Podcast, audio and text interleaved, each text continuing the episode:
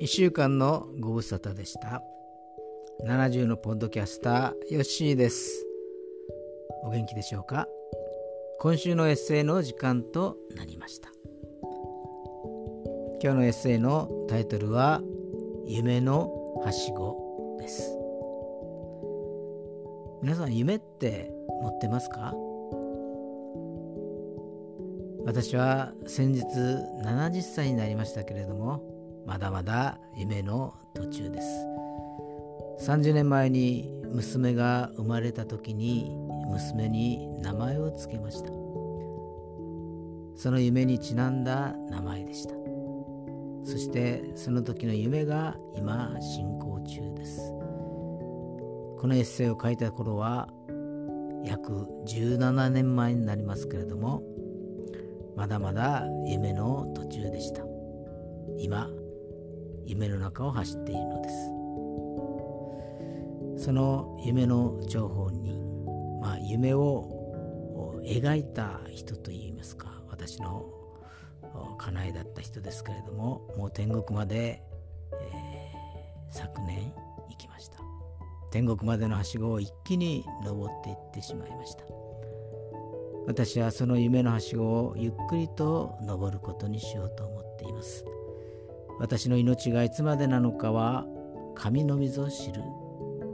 ですけれどもゆっくりとコツコツと確実に登っていこうと思います。2004年平成16年の作品です。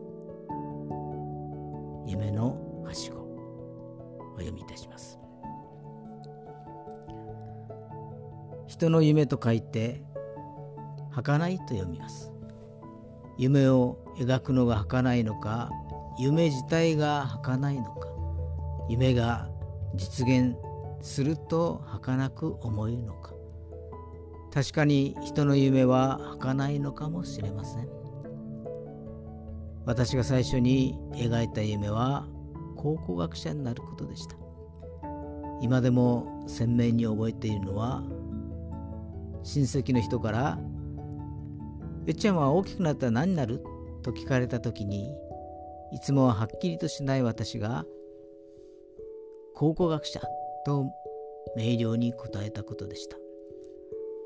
小学2年生にしてはできすぎだったし忘せていたのかもしれません。もちろん明確な根拠などはなかったはずでした。でもその夢も中学生になる頃には根拠のない理由で分散無償となってしまったのです。それからしばらくは夢のない時代が続きました。夢がないというよりも湧き上がる夢をもぐらたたきのように自己嫌悪というハンマーでことごとく潰していたのかもしれません。次に夢のはしごがかけられたのは31歳の時で結婚してすぐに福岡から熊本へ転勤した後のことでした。そこで東海大学で心理学を教えている一人の若い講師に出会いました。彼と交わりを続けているうちにもっと学びたいという思いが募り働きながら2年間夜学に通うようになりました。その2年間が私の今の歩みに大きく影響を与えることは確かなことです。そして次に夢のはしごが現れたのは39歳の時でした。これは大きな大きなはしごでした。会社を辞し皇室の里というコミュニティを形成する試みでした。見事に挫折。でも剣道中来を期してはしごはそのままにしています。いつか再び登られるように。今は小さなはしごを掛け持ちで登っています。エッセイや小説を書くこともそうですし聖書の創世記から黙示録までのメッセージをまとめるのもそうですしメルマガを発行し続けるのもそうなのです。